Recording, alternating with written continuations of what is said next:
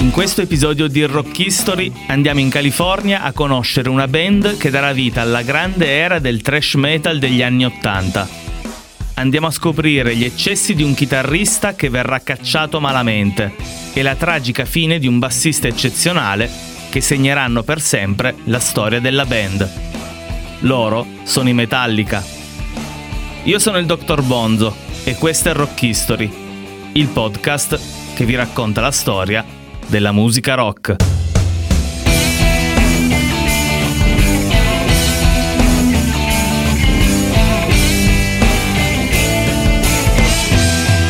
Capitolo 1 Siamo nella Los Angeles di inizio anni 80, la città che è diventata il simbolo degli eccessi del mondo del rock, a partire dai Doors alla fine degli anni 60 e continuando con un tocco di country negli anni 70 con band come gli Eagles e i Buffalo Springfield. Tra i locali e le vie del Sunset Strip iniziano ad aggirarsi personaggi che ribadiranno forte e chiaro che LA è la città della trinità sesso, droga e rock and roll. Artisti e band come i Motley Crue di Nicky Six e Tommy Lee, o i Guns N' Roses di Axel Rose e Slash. Sul Sunset Boulevard si aggira anche un altro ragazzo, di 18 anni, nato in Danimarca e figlio di Torben Ulrich, un tennista professionista che si è trasferito in America per lavoro. Il ragazzo si chiama Lars ed è anche lui un promettente tennista, ma è anche un grande appassionato di musica rock. Lars ha iniziato ad appassionarsi alla musica da quando a 10 anni ha visto per la prima volta un concerto, quello dei Deep Purple a Copenaghen, è rimasto così affascinato dallo stile di Ian Pace che a 13 anni la nonna gli ha comprato una batteria e lui ha iniziato a fare pratica. Verso la fine degli anni 70, appena arrivato a Los Angeles, Lars abbandona il tennis e inizia a dedicarsi a tempo pieno alla batteria e alla musica. Tanto che, all'inizio dell'ottobre del 1981, decide di mettere un annuncio sulla rivista The Recycler per formare una band. All'annuncio rispondono James Hetfield e il suo compagno di scuola e bassista Ron McGovney. I due hanno già suonato in diversi gruppi che si cimentavano principalmente in cover di band come i Black Sabbath, i Led Zeppelin e i Deep Purple. Così Lars li accetta con sé e successivamente arriva anche il chitarrista Lloyd Grant. Il 28 ottobre, in nemmeno un mese dall'annuncio di Lars, nasce questa nuova band che si specializza subito in uno stile heavy metal, molto più veloce e con influenze hardcore e punk. Ma la nuova band non ha ancora un nome. All'inizio dell'82 Lars si trova negli studi della Rampage Radio con il suo amico e DJ Ron Quintana. Lui ha un programma in cui tratta e promuove i gruppi metal della zona e Lars gli porta sempre cassette nuove da fargli ascoltare o passare in diretta. Un pomeriggio, tra litri di birra e pacchetti di sigarette, Ron decide di aprire una rivista, sempre dedicata all'heavy metal, ma non sa proprio come chiamarla. Lars allora gli propone alcuni nomi e la scelta finale ricade tra Metallica e Metalmania. Ron sceglie Metalmania, quindi Lars prende il nome scartato per battezzare la sua nuova band. Nascono così i Metallica.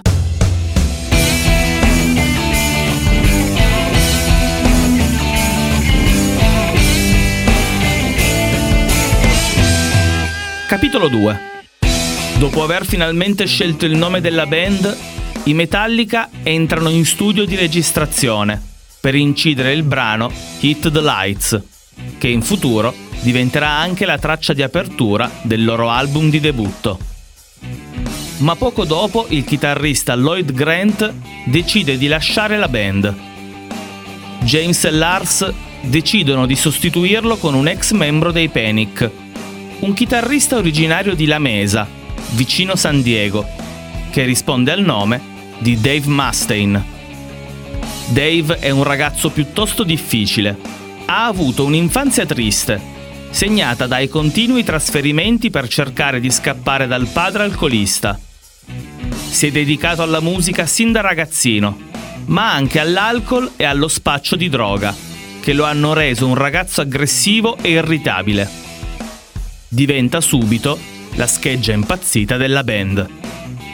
Dave infatti continua a mantenersi spacciando droga, ma i clienti del suo giro di affari si informano sempre su quando e dove lui è impegnato con i concerti dei Metallica, per andare tranquillamente a casa sua a rubargli la droga. Dave, stufo delle continue rapine, decide di comprarsi due cuccioli di pitbull per fare la guardia alla casa e alla droga. Questa volta però li ha portati con sé lui e James sono nella macchina di Ron ad aspettare che il bassista salga in casa per farsi una doccia.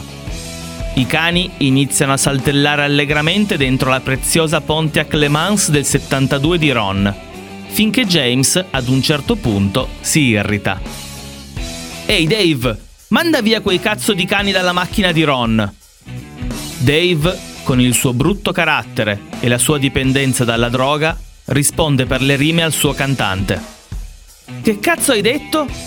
Non ti azzardare a parlare così dei miei cani. Poi gli salta letteralmente al collo.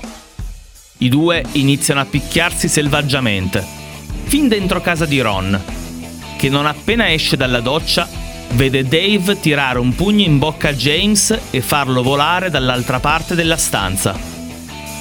Ron si lancia a sua volta su Dave, che però lo respinge e lo fa atterrare su un piccolo tavolino che si distrugge sotto il peso del bassista.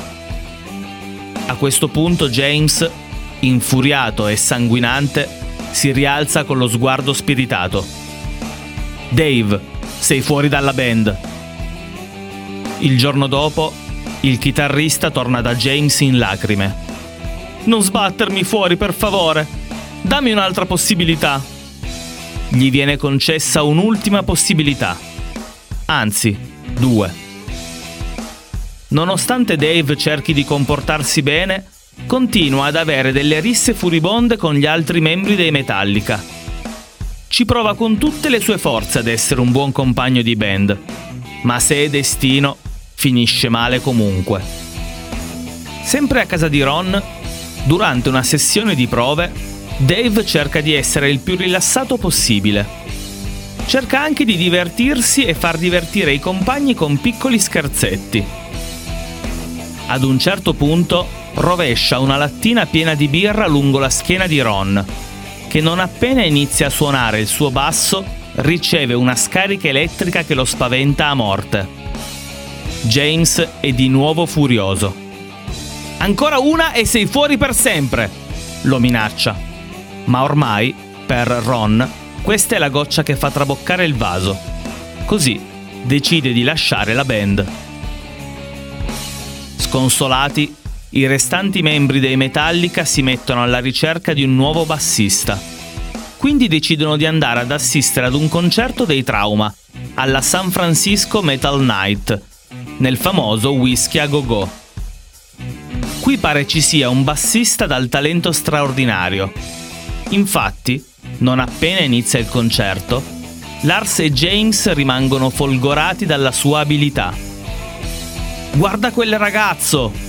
Di solito è la chitarra ad essere solista, ma qui c'è questo ragazzo che suona il basso da solista.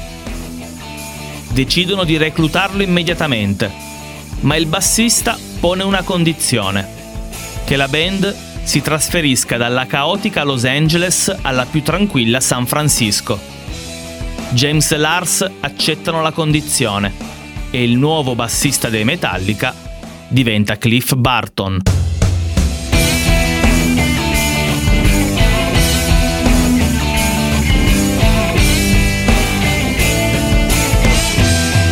Capitolo 3 Come promesso, con l'arrivo di Cliff il quartier generale dei Metallica si sposta a San Francisco, dove la nuova formazione inizia ad intensificare le esibizioni live, in cui si formano particolarmente nella potenza e nello stile musicale, che proprio grazie al nuovo componente e alla sua tecnica diventa unico e inimitabile. Dopo diversi concerti nella zona della Bay Area, all'inizio della primavera dell'83 la band inizia un viaggio verso la costa opposta degli States, nello stato di New York, dove sono attesi a Rochester, vicino alle cascate del Niagara, per iniziare le registrazioni del loro primo album negli studi della Megaforce Records. Per Dave Mustaine, quel famoso Ancora una arriva proprio durante questo viaggio. 4.800 km da San Francisco a New York, su un vecchio furgone, con dietro solo un materasso per riposare a turno.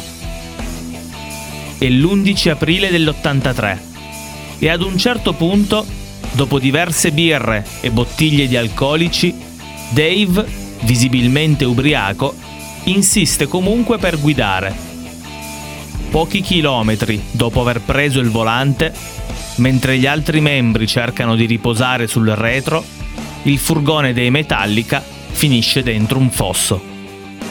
Sono tutti vivi per miracolo, ma James questa volta è davvero incazzato nero e allontana definitivamente Dave dalla band, facendolo tornare a casa a piedi, con il suo bagaglio e la sua chitarra a tracolla.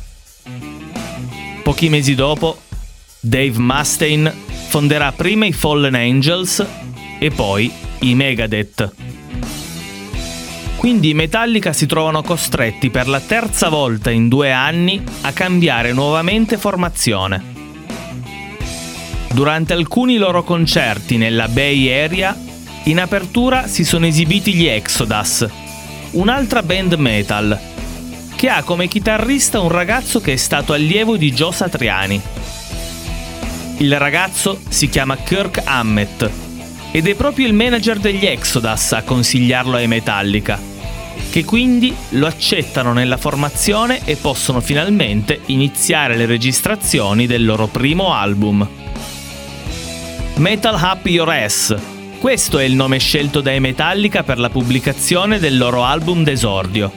Ma sotto la pressione della Megaforce, preoccupata per la censura, decidono di cambiarlo, con un titolo più sobrio. E Cliff Barton a urlare infuriato: Fuck them! Kill them all! Da qui nasce il nuovo titolo: Kill Em All. L'album esce il 25 luglio dell'83 e in poco tempo arriva a vendere 5 milioni di copie segnando l'inizio della grande era del thrash metal, con brani come The Four Horsemen, Jump in the Fire, che racconta di un demone che gode nel vedere le persone che si uccidono a vicenda ed è perciò sicuro che andranno all'inferno. Oppure Whiplash, o ancora Seek and... Seek and Destroy, che tratta del bisogno di uccidere per vendetta qualcuno che se lo merita. Dopo il successo dell'album di debutto, i Metallica volano a Copenaghen, agli Sweet Silence Studios, per registrare il loro secondo album. Ride the Lighting esce il 27 luglio dell'84 e questa volta i milioni di copie vendute diventano 8. Rispetto al suo predecessore, l'album contiene tematiche più mature e politiche, come la pena di morte nell'omonima title track, o il suicidio in Fade to Black, anche se l'ispirazione che ha dato vita al brano riguarda il furto di tutto l'equipaggiamento del gruppo avvenuto a Boston nel gennaio dell'84. All'interno dell'album ci sono anche brani che danno maggior rilievo alla tecnica di Kirk Hammett, come Creeping Death, che accenna alle 10 piaghe d'Egitto, o ancora brani più ricercati, come For Whom the Bell Tolls, ispirato al romanzo di Ernest Hemingway, Per chi suona la campana, tematiche decisamente anomale per i gruppi metal di questi tempi. Questo album e le sue caratteristiche portano i Metallica ad essere considerati come uno dei più importanti gruppi thrash metal, insieme ai Megadeth, dell'ex membro e ora rivale Dave Mustaine, Anthrax e Slayer, che saranno considerati i Big Four.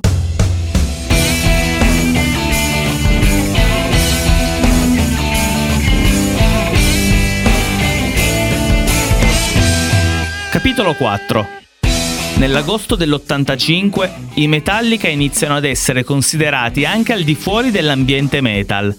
Infatti vengono inseriti in fondo al cartellone del Monster of Rock in Inghilterra, in cui gli headliner sono gli ZZ Top, o al Day on the Green di Auckland, del promoter Bill Graham, dove invece il nome più grosso in cartellone sono gli Scorpions ma all'interno del gruppo inizia a crescere notevolmente il fenomeno dell'abuso di alcol, tanto che la critica e i fan iniziano a chiamare la band alcolica.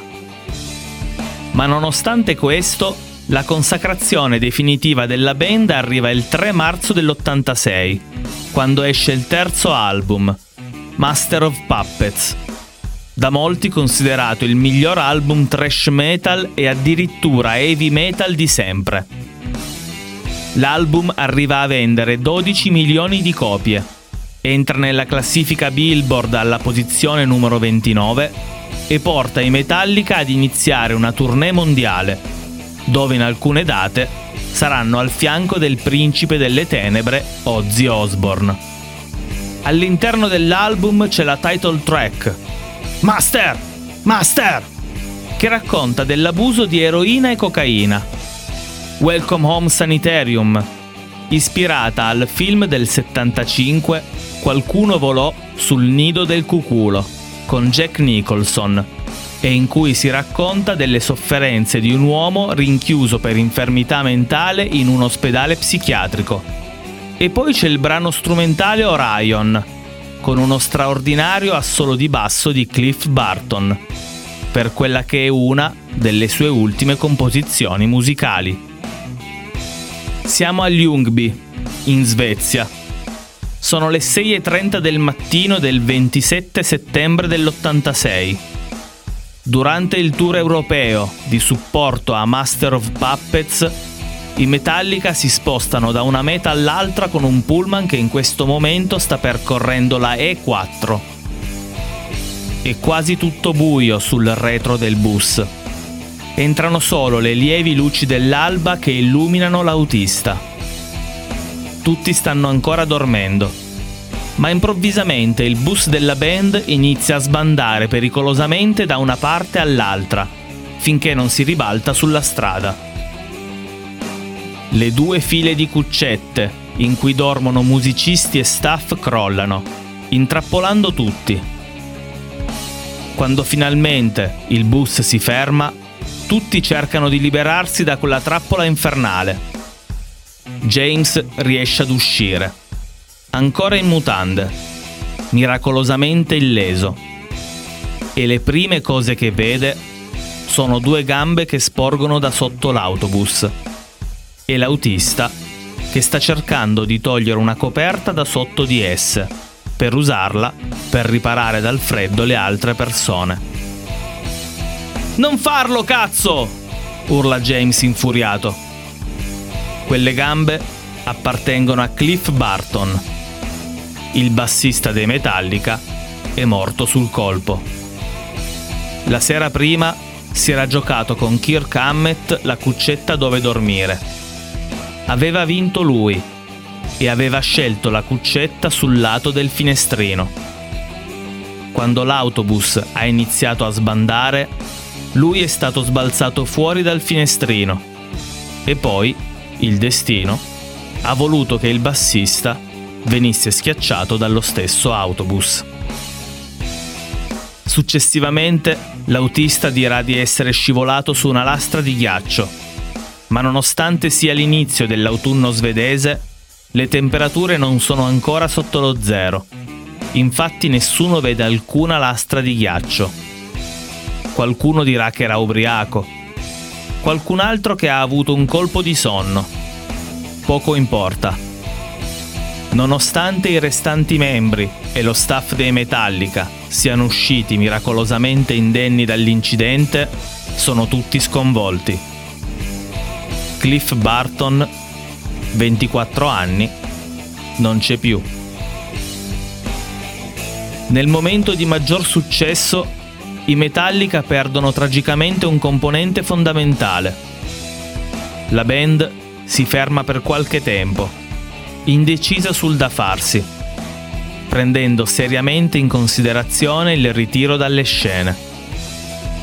Anthrax e Megadeth dedicano alla memoria di Cliff i brani Among the Living e In My Darkest Hour, mentre i Metallica, sostenuti dai familiari del bassista, decidono di proseguire la loro carriera, in onore di quello che è stato, e sempre sarà, uno dei migliori bassisti della storia dell'heavy metal.